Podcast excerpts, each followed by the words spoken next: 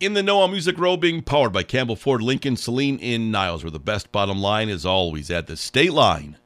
New music, new tours, new babies, and more. Getting you in the know on Music Row. You know that Jake Owen is a darn good golfer, but it's for a good reason. He's been playing since before he could say four.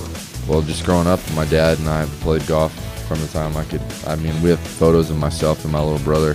I say my little brother, my twin brother. Uh, and diapers, man. My dad cut down golf clubs for us as a kid.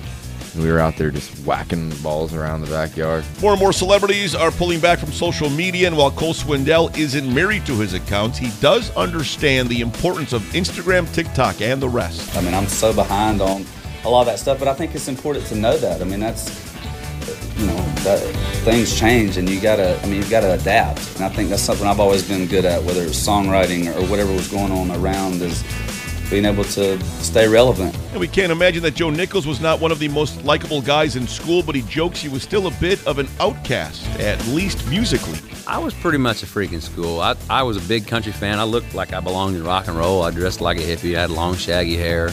All my friends were big into Metallica and all the rock bands and everything. And I always wanted to listen to George Strait. The other stuff hurt my head. So you could say that Joe Nichols was outstanding in his field, like a scarecrow. And now you're in the know on Music Row on Southwest Michigan's Country, 97.5 Y Country.